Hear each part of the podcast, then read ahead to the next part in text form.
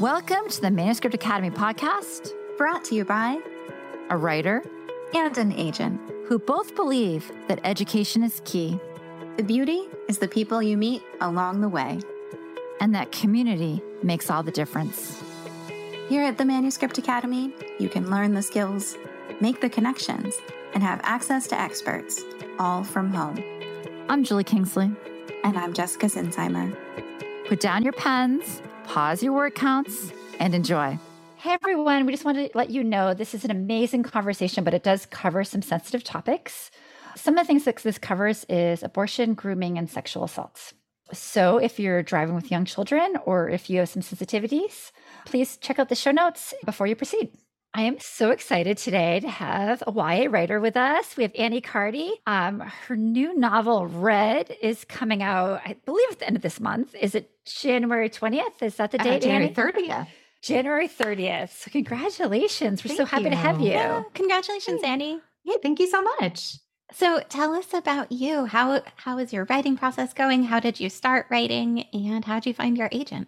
So, the writing process has been very, very long. I was the kind of person who always loved writing. You know, when I was little, I would, you know, kind of tape paper together and call it a story. I like would invite friends over and like make them play writing games with me. And my mom oh mom, my gosh, to, like, that's so cute. She had to like take me aside. Very popular. Oh yeah, super popular. My mom had to take me aside, and she was like, "Not everyone likes this." And I was oh. like, "What do oh. you mean? Do you want to play like basketball or something?" So, so, I went, you know, I went to college and was an English major. After that, I got my MFA in creative writing. Um, so very much kind of on that track for books. And for um, for my my first novel, um, I had kind of queried agents for that. We worked together for a little while. I parted we parted ways amicably, and kind of after that, I was querying again. Uh, connected with my agent with another book. So we went on submission for that. It didn't ultimately get picked up, but you know, I was working with her um, on the book that would become red and she was really enthusiastic about it which was nice and um, so again going through the whole submission process um, was a lot but it ended up working out kind of right in the end and um, yeah i think from the, the my, my writing side um, I tend to be someone who who's more of a pantser, as you say, where I just kind of come at it with a big idea, like plot happens, and I don't really know from chapter to chapter what's going to happen next.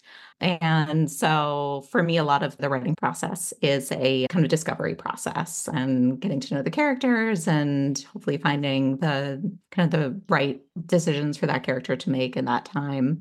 And yeah, I always wish I knew like had a beautiful outline and could follow it exactly. But I don't know. I think we should put on a sticker plot happens. Yeah, right. I, I was like, plot happens. No matter what, plot happens. It, it might exactly. not come out perfectly. but it's gonna one way or another. Eventually.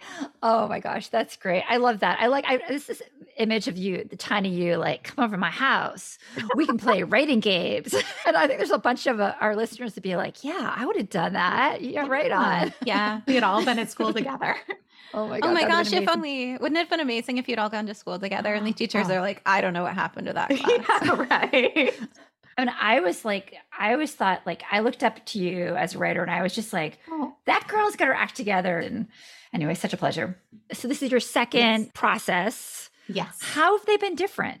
Um, know, so, between like the first book and the second book and the yeah, first agent and, and the second agent. So really like 10 years in between publication. So my first book, I large I wrote kind of the first real draft of when I was getting my MFA. It was like my thesis. So after that, again, I started querying agents. Um, I actually had submitted for um, in New England. There's the Susan P. Bloom Award, and um, a group of kind of literary people um, from various backgrounds: librarians, teachers, agents, publishers, and they select like you know two to four or five manuscripts a year and as the kind of the prize you get to submit to to editors and kind of bypass the submissions process. So that was where my first book got picked up by candlewick and i had a great experience with them um, and i was able to connect with my agent kind of simultaneously because i was querying at the time as well. And yeah, I feel like now it feels like so long ago. I mean, even the, the marketing process was very different in that like Twitter was a kind of a thing but we didn't have Instagram. Like you know, I had a blog that I blog at all the time. Um, and yeah, it feels like a very different sphere now in terms of the marketing and publicity. And yeah, for this time around, um, again, my my agent and I were just kind of on submission with it. You know, she had put together a list of editors she thought might be interested. We did a kind of like you know a, a more uh, targeted round of submissions um, and then so that my book deals with reproductive rights and kind of during submissions um, roe v. Wade was um, repealed. So we had a big conversation about you know what that meant in terms of changes for the book and what that meant in terms of submissions and how editors might be feeling regarding the topic. Um, and from there, we connected with my editor, who uh, you know was really enthusiastic. And um, again, the book deals with not only reproductive rights but also religion. And so it was I was really lucky to find someone who um, was enthusiastic about dealing with kind of both of those aspects of it and um, looking at it in a in a way that was nuanced and sensitive. And I've been you know really excited that the marketing team has felt similarly and they're excited about talking about it. So it's it's been really nice, especially for a book that I feel like has more kind of issues this time around to see the um the enthusiasm from the publishing side. Well, it's tough to write fiction about real life issues that are happening in real time. And, you know, they say the personal is political, the political is personal. In this case, you really show how everything can go sideways when it's really not your character's fault at all. And everyone is acting as if well, I, I don't know. How much are we allowed to like? At yeah. what point is it a spoiler? yeah. Can you, yeah, can you give our listeners just a quick summer overview? Yeah. We'll, we'd love to hear your first page after that. Yeah. Oh, yeah. Um, I think my pitch for it is generally that it's a YA retell- retelling of the Scarlet Letter centered around um, abortion and grooming. And I think, you know, it's not really a spoiler in that in like the first couple chapters, the main character seeks an abortion. She's pregnant and very soon after, she starts getting harassed because people in her community have found out that she has made this choice. Um, so the book deals with kind of her her reaction to that and her kind of finding empowerment personally, creatively, and she is until she is able to kind of speak out in her community and, and inspire others to do so as well. Annie, would you read your first page? I am ready. Go for it. We have to drive to Maryland for the appointment. Mom got the earliest one available on a Saturday morning so she could drive me there and home and still get to work for the afternoon shift. Also, I'm not supposed to eat or drink eight hours before the procedure, which mom says will be easier in the morning than the afternoon. We can stop for breakfast on the way home, she tells me, if you're hungry. I don't know if I'll be hungry because I've never done this before. Neither has mom, so she doesn't know exactly either. That's what we call it, though the procedure. We don't call it what it is. It's like we're afraid to say the word, like it's a curse. Maybe it is. I know the kids in youth group would basically say as much. This morning, they're all at Ignite, the annual fall retreat, where they do team building exercises and share testimonials at a retreat center in the mountains. I went last year when mom and I were new to Hawthorne. It felt good to have people take my hand and give me a hug and tell me they were glad I was there. I imagine them all there again today, playing games and praying and learning to trust each other. I remember Lily pulling me into a hug with Bree, and the weight of their arms around me felt like relief. Alden would be with them, encouraging them all to put their trust in each other and in God, because with that, they can accomplish anything. When I was there last year, I expected that kind of thing to sound cheesy or disingenuous, but it didn't. The way Alden said it, it sounded real. Oh gosh, I just realized hearing that again after reading the whole book, you packed so much. Mm-hmm. Oh, so you. much foreshadowing into the first page. Can you talk about how you did that and if it was a conscious choice or just worked out? I think mostly it just worked out. I think a lot of this actually was um was there like very early in the draft. And I think um like it was an idea I've been thinking about for a while. So kind of going into it, I was like, okay, I know the um you know the the characters that I really wanted to foreground um and I like the ideas I was going to be talking about. And I remember I think uh, uh, in my previous writing group um, when I was in my MFA program um, someone had mentioned that the first either the first page or the first chapter was like a lesson for people in how to read your book and I think I always take that with me in terms of like, okay, you how do you set up this story so the reader can like engage either again, like even with just the very first page or at least the very first chapter as a way that they're gonna like like approach the rest of the story. Mm-hmm. So yeah, trying to like fit this in there as like this is what you're gonna take with you on this journey. Can you expand on this idea of the lessons the first page should teach? And do you think it's the same for every genre or for every topic? I don't know if it's exactly the same for every genre, but I do think that there's a lot to be said for like these big, broad approaches, whether it's like, you know, this character, the voice, the tone, like really hitting um kind of these uh these hints of what's to come. And again, whether that's, you know, the the voice of the character and we're really going to get into and follow this journey um sprinkling in those those other important people who are likely to meet or or this sense of like i am going on this particular journey. I have this like particular need um like in in my first page you know thinking about her thinking about all these other kids and they're praying and she is thinking back to the retreat that she was at last year um, which ends up being like a big part of the story that we flash back to later. You know i mentioned her two friends from youth group who are you know very close to her. So yeah like trying to like set up those things as early as possible so the reader isn't just like you know spending pages with like maybe setting that they don't need background information and then you know you're like 20 30 pages in before you find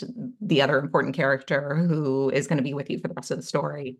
But yeah i feel like it's that advice was something that like i've started to really take to heart when i like either just start drafting for the first time or go back in revision and like start to like pick out like okay what things have i missed that are in the rest of the book that need to be in at the very least in that first chapter it's just so interesting because you set these patterns and then invert them. So you've mm-hmm. set these patterns of this is this amazing connection she has with these people mm-hmm. and then suddenly they all shun her and you know here's somebody who she thinks is telling the truth and then she finds out later he very much isn't yeah yeah, yeah you also you. yeah you also it's so interesting because after reading the scarlet letter like you can almost feel that like she's detached mm-hmm. you know i mean like there's a detachment here there is it's almost like it's not happening an emotional you know like otherworldly feeling but also yeah. very almost a new england puritan feeling and i th- i yeah. and then you let us judge this situation just like the scarlet letter from this first page we're judging she should be doing this this is a good has she thought this over is this a good idea you know and then we're inverting into the youth group and then we're reverting into alden and like the scarlet letter is that she wears it. And it's so interesting. It's all there on a page. Oh, thank you. And I think for me, especially that kind of that little bit of distance, I wanted to connect with someone who's very young and they're kind of overwhelmed and they they never expected to be in this situation. They don't really know what they're doing, what if they're doing is right. How's it going to end up? They're feeling kind of pressure in a variety of ways. Um, so again, like feeling like they're they just want to like get through this situation and think that you know she, she's thinking that everything is going to go back to normal and of course that's not the case because that's mm-hmm. the book. So yeah thank you. I'm so glad that uh, connected. I love her mom by the way. Oh thank you. I think she sets such a high bar for a mom who just has her daughter's back no matter what and still maintains the responsibility but still just makes sure she is okay without caving to all of the pressure around them. Can you talk about the choices of how you made her that way? Yeah, I think um kind of initially I was like, okay, I want in in conceiving of the book, I was like, okay, first chapter, I want like Tess to basically be on her way to her appointment to get an abortion. And I was like, okay, who is going to be driving her? And it really did come up with her mom. I'm like, okay, she has she has someone to take her. She has like a guardian who is able to to do this for her. And I wanted her mom to be someone who was like a fully developed, rich character as well, who is both supportive of Tess and like loves her and wants to do anything for her, but also doesn't understand her in some ways. You know, I think Tess's mom doesn't really get why Tess wants to be part of this religious community. She she doesn't have that connection. Um, and I think that um, I wanted that kind of dynamic in that someone being like a really loving and good parent, but also being very different from their child and, you know, being overworked, being having their own stress. And um, yeah, and probably also coming from watching a lot of Gilmore Girls for many years and having that good like mo- mother daughter relationship at the back of my mind. Well, I think it's so great too because you give your readers an image of what it could be like and an image of things that they could not even know that they could expect from their parents. Mm-hmm. And I, I just think that's lovely. Oh, thank you. And I think it's something that I like I see more of for parents who are like I'm friends with and have you know, teenagers, young adults, um, and have really nice relationships with their kids. And maybe it is more of like a generational thing as, you know, Gen Xers and millennials have children um, and are like emotionally available for their children in a way that maybe wasn't encouraged in previous generations. And I think it's something that either in a lot of books you either see like you know negative interactions with parents or parents who are very absent, um, which is also a real thing. But I wanted Tess to have someone who is both like very much in her corner and like loves her and cares for her and does still have a divide with her about this particular topic. Did you get any pushback having the mom be a real character in YA? Because I know some people have said that you're not allowed to do that. Really? actually, like thankfully, like nobody mentioned that. I think everybody was like very excited to see her mom be like a real person. That's interesting. Um, I am curious. You said that your agent was speaking with you about how editors are feeling about this, given everything happening in the news. Can you tell us a little bit about what those conversations were like and if it helped you pivot editorially? Yeah. So, in talking with my agent, you know, we were both feeling very raw about this, you know, and it was kind of conversations that we were, we had had prior to the repeal of Roe v. Wade, where we were saying, you know, obviously this is like a big topic, like, you know, looking at ahead at legislation that we thought might be coming. But I think we did want to both be sensitive to editors and then, you know, anyone else in in the publishing house would be reading it you know considering that it's it was a very sensitive time and people were having you know very personal reactions but also i think both of us felt very strongly about this kind of story being out in the world and also wanting to connect with readers, especially young readers who might be either in situations where they are seeking, you know, abortions or reproductive care or in communities where that's really, you know, um, shamed. Um, so we we did feel strongly that this was something we still wanted to pursue. So we had to have a conversation about like, okay, what does this mean for right now? Are we going to pull submissions? Are we going to kind of wait things out, or are we going to kind of submit and like really try to find someone who can uh, connect with this and also be a champion for it and so that was ultimately what we what we decided on i think it was a great example of raising the stakes in like tiny notches it struck me that this is a book that it's pretty contained you know, it's contained via its setting, via the people in it, via, you know, the situation. But then you have the one with the grandparents who are very religious, crank a notch. You have her friend groups be from the youth group, even though there's probably other kids in this community, crank up a notch. You know, you have being the new kid, crank up a notch. There's all these tiny little things that you did that just added pieces of tension everywhere. So you have your main tension, but there's all these little micro tensions. You know, her and her mom are sharing the same room. How does that make mom feel? Mm-hmm. You know, how does that make her feel as a young girl? Having this, you know, there's just tons of that. Did you do that on purpose? Was, was that something that you really, you know, looked at, or did you just pants? Did that just come right, right from the pants? I do think that was a little more intentional, especially thinking about it as a retelling of the Scarlet Letter, um, which I think like ties into that really well in terms of you know you have the big tension of this you know adulterous relationship, but again like it's an insular community. It Hester Prynne has kind of gotten the boat over from England. Like her husband is supposedly dead, but actually not. So all those little kind of notches get turned up in this very mm-hmm. insular community. So I think that even though it's a very like this is a very light retelling, I think those were kind of things that I wanted to pull in terms of like just twisting the the knobs in all the surrounding areas. Yeah, it's interesting because you could have made her lose everything at once and then we wouldn't have had mm-hmm. a story but because you slowly space it out and it's almost like we watch this chain reaction grow and grow it makes it so much more painful but also it makes it have the tension that keeps the story moving just the the way that she loses you know first her friends and then her community and then the adults know and then her grandparents kick her out so she loses her house and then she loses her relationship and then you know it just gets worse and worse and mm-hmm. worse mm-hmm. if all of if she'd lost all of that in one fell swoop where would the other mm-hmm. 200 pages go? Yeah.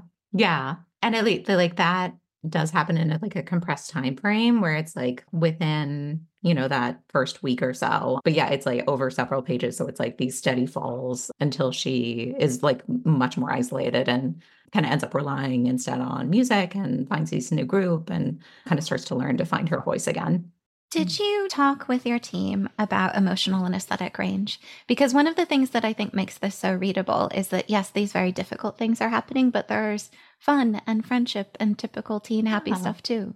Yeah. Um, so actually, it was interesting when I had uh, kind of my first marketing meeting. One of the team members mentioned that they had been talking with people at the, I think, Independent Booksellers Association. And he was saying, like, oh, the thing that people really responded to was the music room friends. And like people really were like, oh, yeah. And I think that was a thing that, um, you know, in uh, people hearing about this, they, it was a, a connection for them, for a lot of people who are in, you know, the book world we were probably a lot of like artsy, you know, music room, art room, theater group kind of people. And I think in in writing the book, that was something that I don't think I was like really consciously putting there, but like in in pantsing, being like, okay, I need that kind of levity and these positive voices, and for a way that wasn't just going to be like a deep emotional drag on um, Tess. Um, and so she is able to see like a path forward for herself and kind of follow that light as opposed to just again like drowning in, in everything that she's lost. Could we turn this into, because I feel like a lot of people are talking about difficult issues out there. How do they turn it into a story that will have all of these independent groups saying, oh, yeah, we responded to this other part. And it's not, you know, too painful to read. People can still absorb it. Yeah. I mean, I think again, like drawing out the music storyline to it is like a big part of that. And I think the fact that it's also a quieter book, I, I think even though again, like there's a lot that Tess loses right up front, and and even the fact that you know we get Tess going to get an abortion within like the first chapter, I think that getting through that, there's there is still a lot of kind of levity and positive aspects of the book to be found for the readers. Um, and and i feel like that is more similar to to life as well where you know you're dealing with any number of things that are very negative um you know really tragic and traumatic but there are also moments of like of levity and lightness and joy and love and connection to be found there as well I remember. Do you do you all remember um, A Ring of Endless Light by Madeleine L'Engle? Yeah. Yeah, that was I feel like, you know, that was a big Mhm. book for me when I was young. And I think that I feel like that book deals with that so much where there's so much of that character dealing with like loss and death, but like the conversations around how do you carry that while also acknowledging like the good things and the joy and the love and not like discounting one in favor of the other, but being able to hold both at the same time. Mm. And I think that's the kind of approach that I want to have in fiction that deals with like really serious, heavy issues, but also offers that joy and hope. It's interesting that you talk about this as a quiet book because I wouldn't have thought of the Oh, finished product that way. But yeah, I actually, when I was looking for the information for this meeting, where to join and everything, I found an email from you from 2020 asking us about quiet books. Oh man. Really? That's so Yes. funny. I don't even remember that. Oh, the, the darn pandemic, Yeah, right. I know. That was everything out of my brain in that year. right? Oh my gosh, read it. How, how can writers with quote unquote quiet novels work on their book, both in the pitch and the manuscript itself? Oh, Well, there I would say you certainly answered that question and worked it out because your book has a very obvious commercial hook here. Oh, that's great. Thank you. That's so funny. Did you have a profound answer to the email?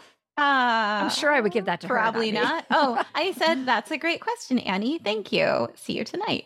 Oh, that's so funny. Oh, Well, I think it's interesting because, I mean, in some ways, I think this is a quiet book because it's a lot of personal tension, you know, but there's also Alden, and I think he mm-hmm. represents more than Alden. you mm-hmm. know, he represents an institution, Mhm. the church, and like that, that can be a dangerous place to go. You went there. Mm-hmm.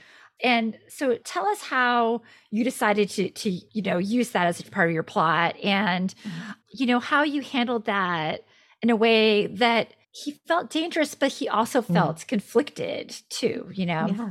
So I think that was something that again really tied back for me to the Scarlet Letter and reading it in high school. Like I remember being so mad because I was like, Hester Prynne Mhm. is like shouldering this giant burden. Mhm. Arthur Dimmesdale over here is just like done with his life. He's like, oh, I feel really bad about it, but oh, I'm not gonna say anything. Like, oh my guilt. And like everyone's like, oh my God, you're such a godly man. You're leading our community. You're so wonderful. So I was carrying that around for a while and thinking about like the kind of the differences of power and especially in like a very religious community. And so kind of in in writing this book, um, like a complicated story in which, you know, he is someone who t- Tess sees as very safe. You know, he's a the youth group leader and he he seems to be listening to her. Um, and the youth group and faith in general is something that Tess really responds to and is positive for her in many ways. It's not just like this terrible place that, you know, takes advantage of her and everyone is awful. So I think it was something that, like you said, you know, represents so much of this, you know, these abuses of power, guys who, you know, take these roles to get access to young people, um, and especially in a way that, you know, young women might think that they are in a consensual relationship and they're really not.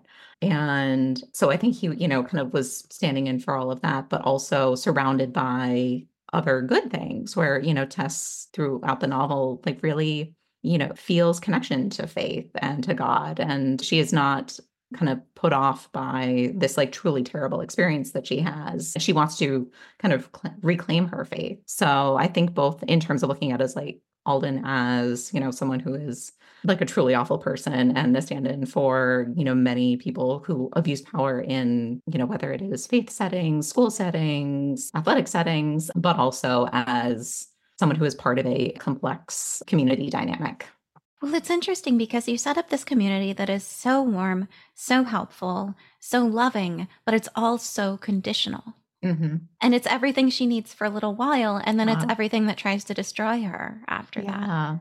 And I think she's someone who comes in and she is like unquote nice girl. Like she is very helpful. You know, she doesn't have like her mom was someone who, when she was a teenager, was like, you know, getting into trouble and you know, butting heads with her with the grandparents. Um, whereas Tess is looking for that kind of nice group of friends who wants to go to movies and mini golf and kind of do kind of like volunteer work together. So I think she she fits in very well at first with this very conditional friendship. And I think her like many of her friends turn on her quickly and seeing that like oh they think she's not who they thought she was um and assume like oh you did this thing that means you're bad versus you did this thing that something happened to you and you had to make this decision and it, it does end up being the right decision for you. And you know part of the book is not only Tess learning for her to be able to stand up for herself and kind of learning the complexities that she has it's not you know not just thinking there's either like a nice girl or a not nice girl um but then also people in her community seeing that this her situation was more complex and maybe everybody's situation is complex. So annie tell us about content warnings and how they factored in here so, obviously, again, some very heavy issues in this book, and people have, you know, various traumatic experiences with them. So, even from when my agent and I were going to be on submission, we talked about including a content warning you know, sending kind of the pitch to editors. And, you know, we did that, you know, mentioning that it covered the book deals with abortion and grooming and sexual assault so that, you know, the editors could see that and think, you know, maybe this isn't something they want to engage with, or, you know, even just being able to go into it knowing that was going to be kind of the the topics that they would be reading about. And I think in in the book and the kind of the marketing for it, you know, it's been something where it's not like put immediately out, but it is something that like in the summary gets mentioned. And, you know, I talk about in my author's notes and in the resources we share. So I think, especially now, I actually really appreciate having content warnings. I think it's good for readers and, you know, can really frame a, a reading experience in a very safe, supportive way where, you know, even as you deal with them uncomfortable topics or something that might be difficult. I know I appreciate having a heads up about that. So I think it's really helpful for readers. And again, like in the submission process, um, so if your if your book is kind of dealing with something like that, it might be something to consider, um, whether again in the query, in the submission, or um, kind of in the summary. Yeah, I think just even a quick content warning list of topics. Yeah, exactly. Yeah, like as a reader, I think that's so helpful. And weirdly, I feel like that is something that fan fiction has done like way more than, yeah, like I feel like uh, I've seen that in kind of fan fiction spheres like way before it started being a conversation in like traditional publishing. So yeah, I think it's a very good move. good. Thank you. You have a lens and you use it really well, like the writing lens. So Mhm. at first, you know, the lens is, oh, everything, you know, well, I mean, we start with this, this kind of, you know, obviously a, a traumatic experience for a young girl, especially with, you know, the people there and everything else. But the lens, as it's looking at Alden, as it's looking at the kids, is looking at the other girls in the program, use the lens really slowly and efficiently to bring us to understanding about the other girls there. And the lens gets bigger as we, you know, in this world as we go through mm-hmm. it. And I think that is such a tool that writers use. And you, once again, I don't know if you did this on purpose, but like when you expanded the, the lens towards the end, I'm not going to give that end away, mm-hmm. but I was like, there it is. Like it, it just mm-hmm. like once the lens was expanded for me, it had everything that I wanted in it. It had redemption, female to female communication. it had like who is really godly. Mhm.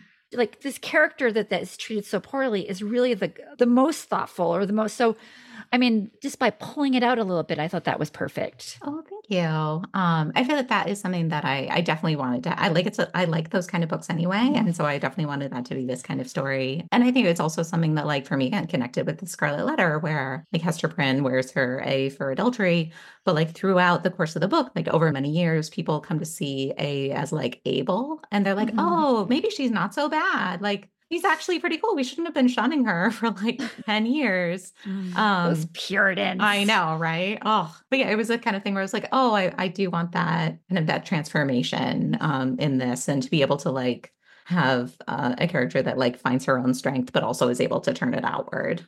So, one of the things that I ended up finding on the internet, because it seems like the internet knows what you're reading and gives you supporting documents.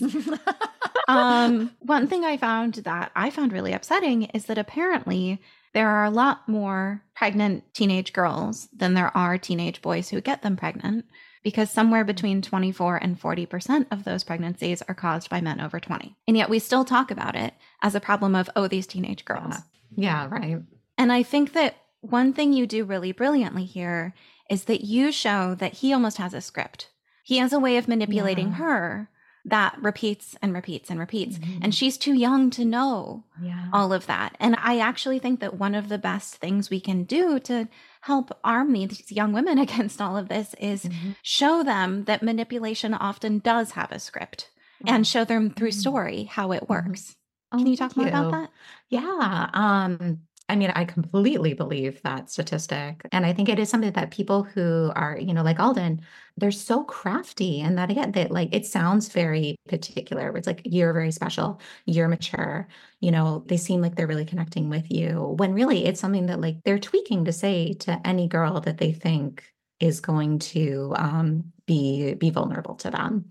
And I think that, you know, in in situations like these that you know relationships that are abusive that don't even feel abusive to these young girls until later um because they think again it's very special to them um and i think that that again was something that i wanted to like portray and kind of show the growth of in Mhm. throughout the novel from Tess thinking like I am in a relationship with this person and we can't talk about it because you know we kind of have to keep it secret but it's like a cool secret versus something that she sees throughout as being um, disingenuous and not only was um, Alden not being kind of genuine to her, but also this is again something that he has done to other girls and is continuing to do to other girls. And she like she really can't sit by at that point. Yeah, I think a lot of the responsibility of YA in the next 10 years is going to be teaching through story all the things that we wish we could just give a bullet pointed list and be like, here are the Yeah. things you shouldn't fall for.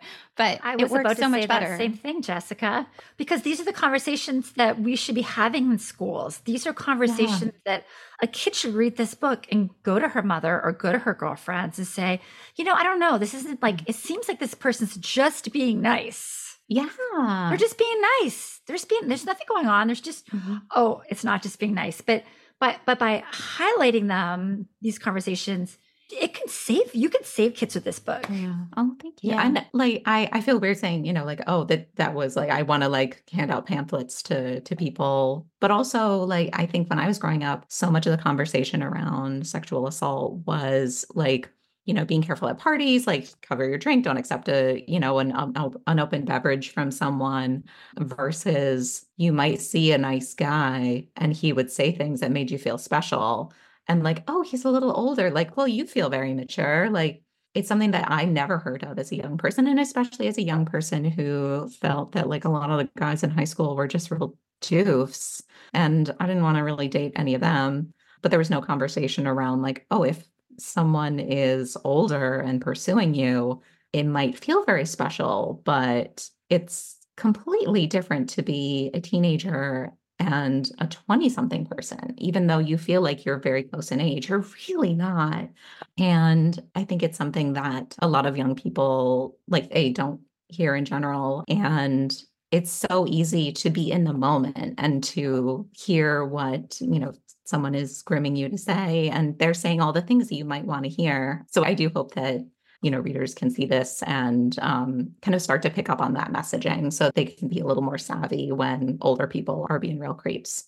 Yeah and it's also like okay at my school we spent six months on that stupid unit circle in trig. Never used it yeah. still don't understand it. Not have spent a day on red flags and relationships. Yeah. I feel like i remember in middle school i don't even remember what the guys were doing but like my my science teacher was a woman and we had like my little group of girls in science class and we were talking about various things like you know eating disorders and like friend group dynamics and it was like a very casual conversation but like dealing with real issues and I'm like, I can think back to that so clearly and how like it was I was not a popular kid, but it was like the the popular kids had the same issues too. And like it felt very um like we were it was very bonding for everyone. And again, like I don't remember the science we were actually doing that year. And I think those conversations can be so important for young people. Um, and I think like having a book that deals with this kind of thing is a good like impetus for that conversation. Um, versus just like going up to someone and saying like, "Oh, hey, I've been thinking about um, how older guys are trying to groom young women. Like, mm-hmm. what are mm-hmm. your thoughts about that?" Like, it's a lot easier to have a conversation about a fictional character and a fictional story. Yeah. It's interesting because we talk about gossip as a bad thing, and yet it's conversation between women that often keeps them safe. And it's oh. conversations that often move the needle forward because it's more complicated than any pamphlet can ever tell you. Yeah. It's yeah, not bullet points, it's a story. Yeah. And I feel like that's like the difference between like what we call gossip and like the whisper network and being able to like share information with other people in a way that is meant to like keep people safe but also feels uncomfortable to talk about. And again like it's helpful to have like either you know a book a movie like a play something that you can reference in a very quick and easy way but also connect very easily with your own life. Well and if we call it gossip then we have suddenly kicked out the moral necessity yeah. doing something about it. Yeah. Um, and I think when you even when you say gossip, it sounds like, oh, it's the thing that teen girls do. And it's so dismissive and reductive instead of like allowing, especially again, like teen girls to have these kind of conversations. I'm wondering, there's um, Laurie Halse Anderson after Speak. She had all the letters of people coming into her, and the letters about all the girls that read Speak. And um, she turned it into a poem that I used to share with mm-hmm. my students when I taught at the college. I'm wondering, are you prepared to hear from re- your readers? For my first book, that dealt with um, mental health in the family. And I think that was something that I didn't expect at the time to get response for people who had like family experience without or personal experience. So I feel like this time around I feel a little more savvy about that and knowing that that readers could respond to this in a very personal way and like wanting to be like I'm not a counselor, I'm not a therapist, but to be like someone who is um seen as as supportive of those conversations and you know in the book we have kind of an author's note with resources listed um so, like, also being able to help guide people to professional resources, but like being aware that I'm like, oh, this is the kind of thing that people do want to talk about. And I think, like, you know, like we are saying, like, they're, you're not in high school having a conversation about like grooming or like reproductive rights um, but it's something that you might be thinking about and you you need to have an opening for. Um, and like I've done that as a reader, where like if I've read a book that is like really hit me in a very deeply personal way, like I've sent authors like emails to be like, hey, this touched me in this very specific personal way. Like, don't feel like you have to respond, but I just wanted to let you know that this meant something to me. And sometimes people respond, which is really nice. Um, so I think like both knowing that like I do that as a reader and then seeing the reaction to my first book like makes me um at least more prepared this time around. Did you happen to learn through this process the best ways that someone can receive information like this when the conversation comes up and be a safe place for it so they don't end up feeling shut down? Can you say more to that? Like so in like, terms of well, there are so many people out there who are maybe thinking about tough conversations they've had friends bring up or things they would like to mm-hmm. talk to their friends about. Mm-hmm. And I do think that conversation is probably the means through which this is eventually going to get better. Do you have any tips for people who are suddenly having these harder conversations? I, I think it really helps if you're kind of nervous about the conversation um, to again like reference again a book, a movie, and like refer- like I find it very helpful to reference like a fictional world. And I think to oh god, a colleague mentioned recently like listening to learn and not to respond and to to go into conversations like that with the intent more to learn than to like change someone's mind or get a particular outcome to come with that kind of openness you know whether you are on a side of someone who, you know, is like has kind of heard things in a particular way all your life and maybe hasn't, you know, had more kind of nuance about a particular topic, or someone who maybe has experienced something that they feel very sensitive about and want to talk about to kind of go into it with with the good intent of the conversation and to be supportive as a listener and as a speaker. Can you talk about some of the supportive conversations you had editorially along the way? Because I imagine some people were like, this is amazing. This is going to change the world. Can you oh, give us a lens into how that? So I think for like even starting off with my my agent when I was like starting to work on this book and I sent her kind of the initial pages and the idea she was super supportive and she is someone who like is both someone who like you know goes to church but also super feminist. And so we had a lot of conversations about the content of the book and dealing with things in a very sensitive way. Kind of in the editorial process, one thing that I talked to my editor about was like what Tess's choices are at the end of the story around her response to Alden and kind of teaming up with other victims. Um, and in looking at um, kind of what would be like the likely outcome for a situation like this, which is not super great most of the time, but also kind of wanting to frame things in a in a very active and very hopeful way. So we um yeah it was something where we're like okay what can we find that still feels very realistic but also something that we can approach in a way that is supportive and um and feels connected to tess's journey can, can we give away a book jessica let's yeah of course annie do you have a code word that we can throw somewhere in the episode oh um oh that's a really good one let's say guitar guitar. Ooh, okay. So the first writer to email academy at manuscriptwishlist.com with guitar in the subject line will receive a copy of Annie's book. Hey, thank you. Yay. So did you feel exhausted when you finished this book? Did you feel elated? I mean, it's a big topic, right? Like, like, do you have like, do you have a topic you're going to hit next? Like, how, like where do you go from here annie so so weirdly like i like and finished this book and i had written like three other manuscripts between my first book and this so i think even though i was like oh this is big and i like i was really connected to it and it felt like kind of a next step in my writing. It was also still not something where I was like, oh, now it's going to go out in the world immediately. I was like, I don't know what's going to happen with this. Like, I'm going to send it to my agent and like we're going to like, you know, revise and then go on submission with it. But it wasn't necessarily like I was like, oh man, like now it's going to take its step in the world. It was still very much like, well, we'll see how it goes. So, so yeah, I feel like in a way it wasn't like quite as exhausting just because I'm like, well, it could have just been on my computer forever. I love that attitude. Like, ah, I don't know, just yeah. one out. so I I was starting to work on another book recently, and I was like, not you know, it's a real major revision of something I had worked on in the past, and it just wasn't jiving. Um, and I got another idea that I was like, oh, I'm, like I've been really excited about, and it's again like very like big emotional dark themes mm. but I, that tends to be my like my interest for writing i'm real my jam like oh what if we made a book sad and traumatic like oh my gosh well, wouldn't so that be fun to work on if i know correctly like so your first book was before you had your kids and now yes. that you have kids do you find that your attitude's different now that you have these littles in the house and you know does it make that process different for you like if anything i definitely feel more like more emotionally invested in like in a good way. And I think, you know, especially like with Red, I was writing it like throughout like the the pregnancies and births of both children. Um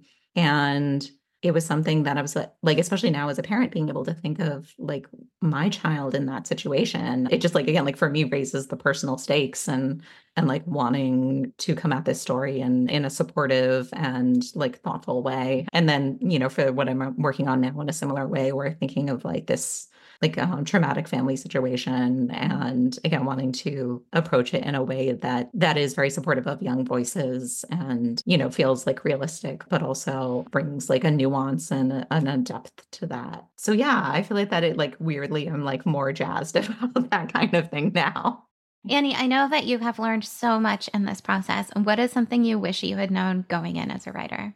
I remember like years ago someone saying to me like if you the longer you keep writing the more likely it is that everything will happen to you where like you're gonna get on like a starred review you're gonna get on the new york times bestseller list you're gonna get dropped by your agent you're gonna have like an option book rejected and i feel like going in it i wish i had known that like there there's just a flow and it's not like okay this one thing happens your career is over or you know oh this thing happened you know you got a good thing and it's going to happen forever and now you have to keep going to that standard all the time um that it's part of the business and you know this is something that you you don't necessarily need to feel like oh either i need to keep going to a particular standard or things will fall apart or one th- bad things happen to me or you know i feel like i've seen people like get freaked out if they have a query and there's like a misspelling in there and it's like oh god i just sent this and now this agent is going to see that i misspelled a word. They're going to reject me immediately. And it's like it's okay.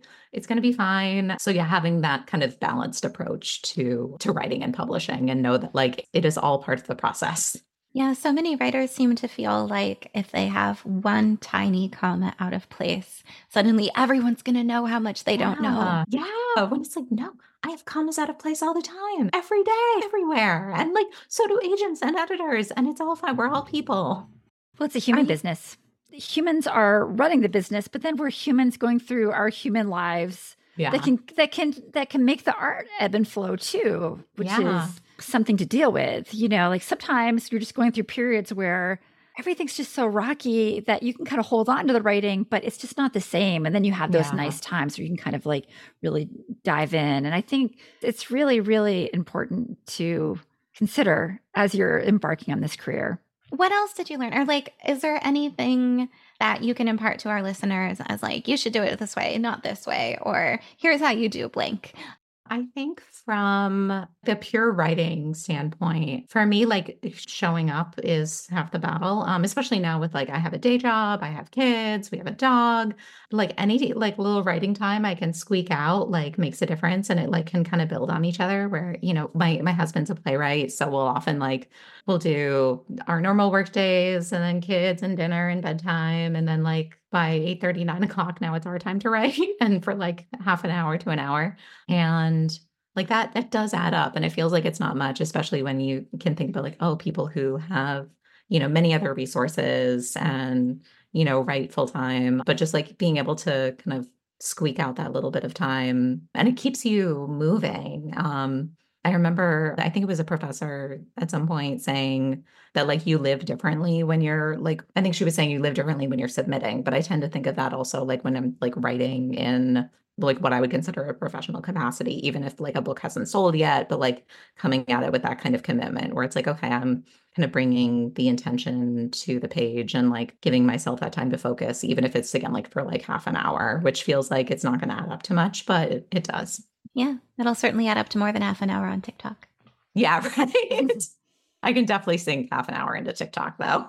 What else? I mean, I just sorry, I know I keep poking around in this, but like oh no. What other yeah, what else what else have you learned that could be helpful out there? Um, I had a very good relationship with my first agent, but it ended up being that like we weren't jiving about what projects I should be working on. And for me, it was like I have a wonderful writing group and I would like go to them and be like, oh my God, I don't know. Like she thinks I should be working on this. I really am not feeling it. I should be, I want to be working on this other thing.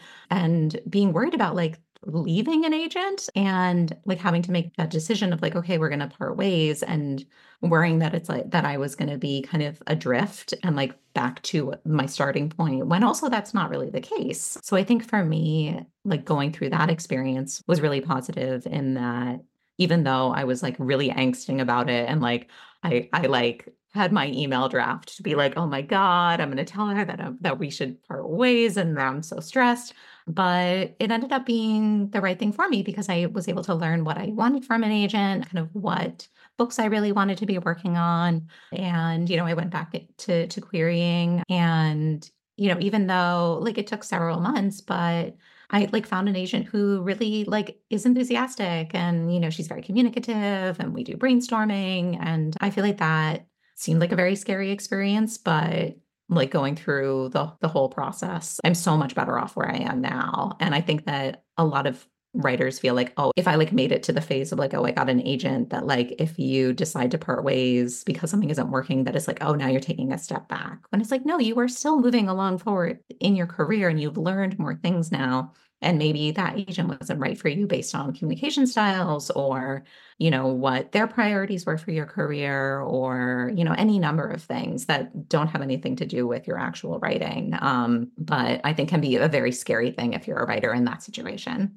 yeah, I, I was going to say that must have been absolutely terrifying to take that leap and then to know that for months you didn't know where you're going to land. That must have been so yeah. scary. Oh, definitely. Because I was like, oh my God, like, what if this was a wrong decision? Like, what if just no one's going to want me anymore and and i think even then like it was helpful to know that it was like okay the previous relationship wasn't working anymore and it was also really helpful helpful for me to have writer friends at that point because i knew other people who had left their agents so i like emailed people and i was like hey I remember you left your agent. Well, you know, why exactly did that happen? And like people like shared their breakup emails with me to be like, hey, this is what oh. I said. Like, you know, in a way that was it wasn't any like personal information, but it was just like here, like here's like a nice professional way to say it because you're not like, oh, someone who like stole my money and I'm like need to like get away from them. It's like this other agent was still very nice, but it just wasn't working anymore. So it was very gratifying to hear from these other writers who had been through it and like then went on to get other agents and sell other books. And it's like, oh, okay, like it's again like the things you don't talk about in publishing where people are just posting like oh i got a new agent. I'm so excited. I sold a book. I'm so excited. Like people aren't posting about my agent and i parted ways. I'm querying again and terrified. But it happens all the time. And then later i was able to like share my breakup letter with other people to be like oh hey this is the kind of thing i said you know like here you know here's like the nice way to phrase it and like even the way to title your email because i was freaking out about that and like other people didn't know what to say. So it was really helpful to have like a community of writers that i could be in contact with about something like this well, and so much of this is relationships, right? And yeah. so much of relationships you have to process with other people because yeah. you're going to have that, like, am I crazy? I don't know. What do you think, writers? How'd it go for you? Kind of like in any relationship, and our world is so relationship based. You're generally yeah. not going to know everything in isolation. Yeah, exactly. And especially when all you're seeing is like the very positive stuff and you think like oh everybody else is having like getting book deals getting agents getting movie deals like all these great things. So it can feel so isolating if you're on the side of oh i'm going to take this step that i think is kind of scary and i don't know how it's going to turn out and it feels like a step back. So yeah it's so helpful to to like get to know other writers and like develop these relationships. And even in querying again like i even if I didn't know like agents personally, like I knew them from Twitter. And so people would like see my query and be like, oh, hey, like nice to see you. And so it, it felt more positive going in on that side where it's like I had kind of developed a network um, where people knew me as like a nice, reasonable person. Um, yeah, right. Yeah. And I think that it, it felt a little better knowing that too. And it, it didn't feel like just like taking a step back, even though I was so afraid to like part ways and kind of go back to querying. I think one of the things that um that that writing and publishing is is a huge mix of eyes on your own paper Mhm. and be everyone's cheerleader. Yeah. Like it, it's it's it's you know like those relationships are so important, but it's also really important just to look down. What do I have to do next? Oh, I have to send out a query. I need to write another page. I need to Yeah. like it's because if not, it is overwhelming. Oh, definitely. And it's like you're the only one who's going to get your work done. But at the same time, like, A, it's really nice to cheer for other people. Like, my favorite day of the year is the Boston Marathon because you get to go and like cheer for strangers. Like, it's the best thing ever.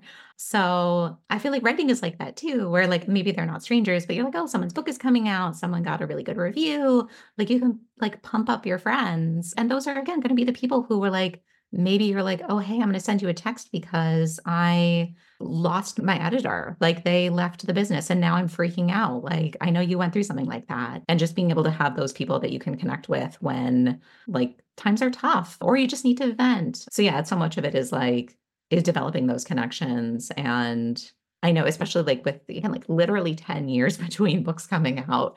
For so long, I was like, oh my God, I'm falling behind. All these other people have multiple books out. They've had movies, they've had wonderful, you know, accolades.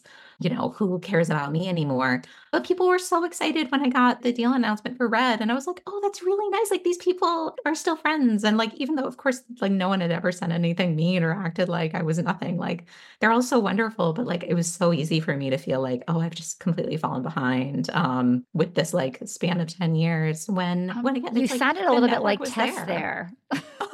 You sounded a There, little bit like? Tess. there we go. It's that emotional connection. Uh, but yeah, when This you, when you build a community, like it's it stays there. This almost makes me want to, makes me wish that we could have a library of, I've been through blank, ask me about this. Right? Because again, like all you see is like, oh, this person has an agent. And you don't know that it's like actually it's their third agent because like someone else decided to be an editor and someone else, you know, like their their agent wasn't emailing them for like months at a time. So they had to break up. oh, yeah, like I've heard that one too. Like people like basically going MIA. Wow. I know, right? Well, but that's the sort of thing that you would only know from people, you know, telling about this in a narrative way. Yeah. And it's so like refreshing to hear from people being open about things. And again, like it was so wonderful when I was like, okay, I need to break up with my original agent. Um, that like other people were like, hey, it's okay. Like I've been through it. Here's what I said. Here's probably how she's gonna respond because she's a professional person. And like, and of course, again, like my agent was like, oh yeah, I totally understand. Here's the language we need to part ways. And um, but like going into it, I was so terrified. And so it was really nice to hear from people who like could had been through it and could talk me through it, even though it wasn't something that you're gonna like advertise on Instagram. Were you afraid that she's going to be like, and you'll never work in this town again? I I feel like it was it wasn't even something that I was like, oh my like she's not like a vindictive person, but I was just like, oh my God, like are we gonna get into an argument about this? Like, oh no, like you not like you can't break up with me or you have to do something where I'm like like logically I knew that it was like, oh, we we had had a conversation and we're like, oh, we have different priorities about what I should be working on. So I was like, I'm sure she's not going to be super surprised. But yeah, it was just this anxiety of like, oh, I'm going to like get in a fight with someone about our professional careers when of course that wasn't the case at all. And also, we don't see it as a red flag if you worked with somebody else. We know that not everyone's going to line up on the hundreds of ways you have to line up to be a good fit with your agent. Actually, I was just talking about this with another friend who very recently parted ways with their agent. And they were saying that, again, like returning to querying can feel like very overwhelming at first and feeling like, oh, it's a step back. But in your query, you're seeking new representation. And so it's like, oh, you know, someone has seen that you, your stories are are strong and, you know, could be published. Um, so I feel like there's, you know, kind of that upside where it's like, okay, this again feels very scary. But if you're a, a writer who, you know, is again like really kind of working on their craft and is like a polite, good literary citizen, then agents are going to see that. Do you have a few quick bullet points on how to be a good literary citizen? Definitely, again, like pumping up your fellow writers. Like, I, you know, on Instagram or something, if I see someone has like a good review post or, you know, they they won an award or something, I'll like put it in my stories. So, yeah, like reading other people's books um, and talking about them. In terms of like querying, like reading people's like submission requirements, like being polite and uh, like responding in a nice normal way in the in the query. I feel like again, like people get very worried about like, is my query perfect? Like, uh, do I have like the lines crafted exactly right? When it's it's very easy to remember that like other people are just emailing any old random agent mm-hmm. and saying like, here's my book it's going to be the next Harry Potter meets James Patterson meets Star Wars. You're going to buy it or else. Mm. And I'm like, oh, those people are not at all good literary citizens. So, like, if you're just emailing me, like, hey, you know, here's my query, here's my 10 pages as requested, like, let me know if you want more. Like, that's all you need to do. Um, yeah, I feel like those are those are my two big things. Like follow people's directions in general, and oh, and like saying please and thank you. Like, and now in working with my editor and the marketing team, like I, I'm just so excited to have a marketing team. They're delightful, and so if they ask me for something and they'll say like, oh, you know, is is this deadline okay? Does that seem reasonable? I'm like, oh yeah, thank you so much. So like like responding to people in a way that that you'd want to be treated on the other side of the desk and like having done like some work in publishing and like you know like textbook publishing and n- nothing fancy um you know it's when people are nice to like assistants you know it really says something. And you know having been an assistant like it made a difference for me where i'm like oh this person was so polite and i wanted to help them versus people who are just like really rude and don't care about you. Yeah it's like oh yeah it's like being rude to the receptionist. I'm like if yeah, you are rude right up front i oh yeah right? Yeah. No you walk in there world. and you be polite small world and it's just the way you know the way you put your feet out in front of you every day as a writer and what you're putting on twitter and yeah. how, how your talk speaking of the world is really important. Such like yeah. such a delightful end to this conversation. I am just thrilled. Annie where can we find you online?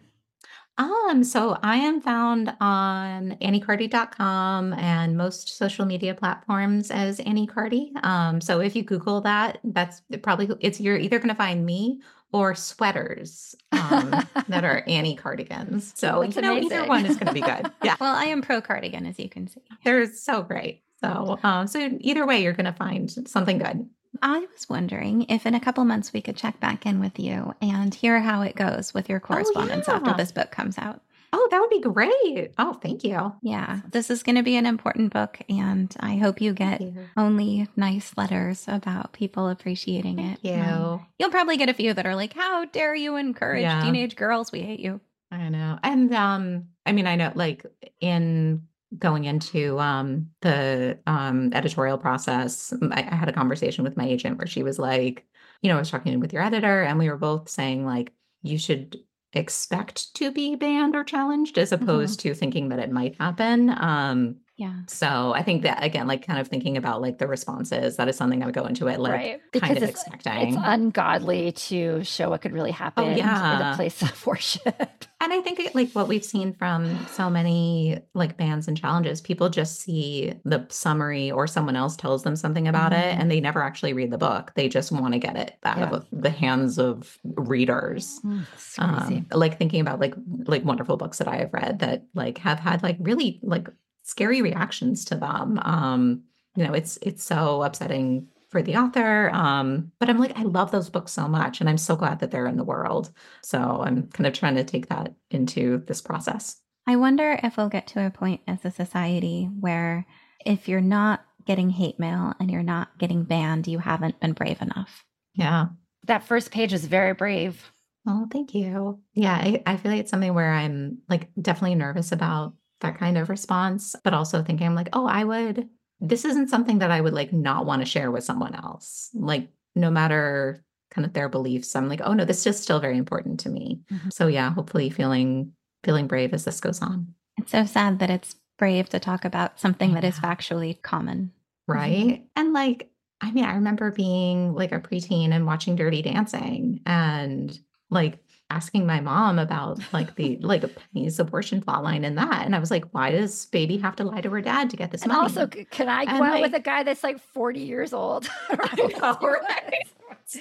uh, but it was like, oh, this is something where I was like, this was such a formative experience for me, like as a young viewer. And again, like it was like that was a part of life at that point. And I think like like hoping that, you know, this book is similar in that like people can kind of take that and think like, oh, this is happening. This Mm-hmm. is a not only like a situation for, you know, teen girls, but also like people of eh, like many different ages, backgrounds, life situations. And there's so much nuance to it. And we should be able to provide like safety and care for people. Yeah, I think that nuance is the way forward, but we often need longer form content. Hopefully, it's a pendulum it's swinging back, you know, so at least, No. Hopefully, I feel like kids' Yeah, attention right. these days. They can't with TikTok. They need those 500 page books. There we Oh God, go. Well, it's kind of like how a couple years ago, um, sea shanties came back. yeah. Yeah. We're gonna have like that? like really thick tomes come back. That's I hope funny. so. Stopping a lot Oh of doors. gosh. Thank you so much, Annie. I'm so happy for you. I'm Thank so happy this book exists. I'm so happy publishing supported you. I'm Oh, so happy that you. you are about to really mm-hmm. just do the responsible thing here and leave the next generation better than you found it. Thank you so much. I really appreciate that. Hey, and yeah, we'll see you guys again soon. All right. We appreciate you. Thank you for being here. Bye. We are so glad that you joined us. And as always, we appreciate your feedback. Just head on over to the iTunes store and let us know what you think. It not only helps us make this podcast be the best it can be, but it also affects our ratings within the iTunes platform. We'd love to hear from you. If you're feeling brave and want to submit your page for our First Pages podcast, you can send it to academy at manuscriptwishlist.com with First Pages podcast in the subject line. We'd also just love to hear from you. And if you'd like to learn more about the Manuscript Academy and everything we have to offer, just jump on over to manuscriptacademy.com.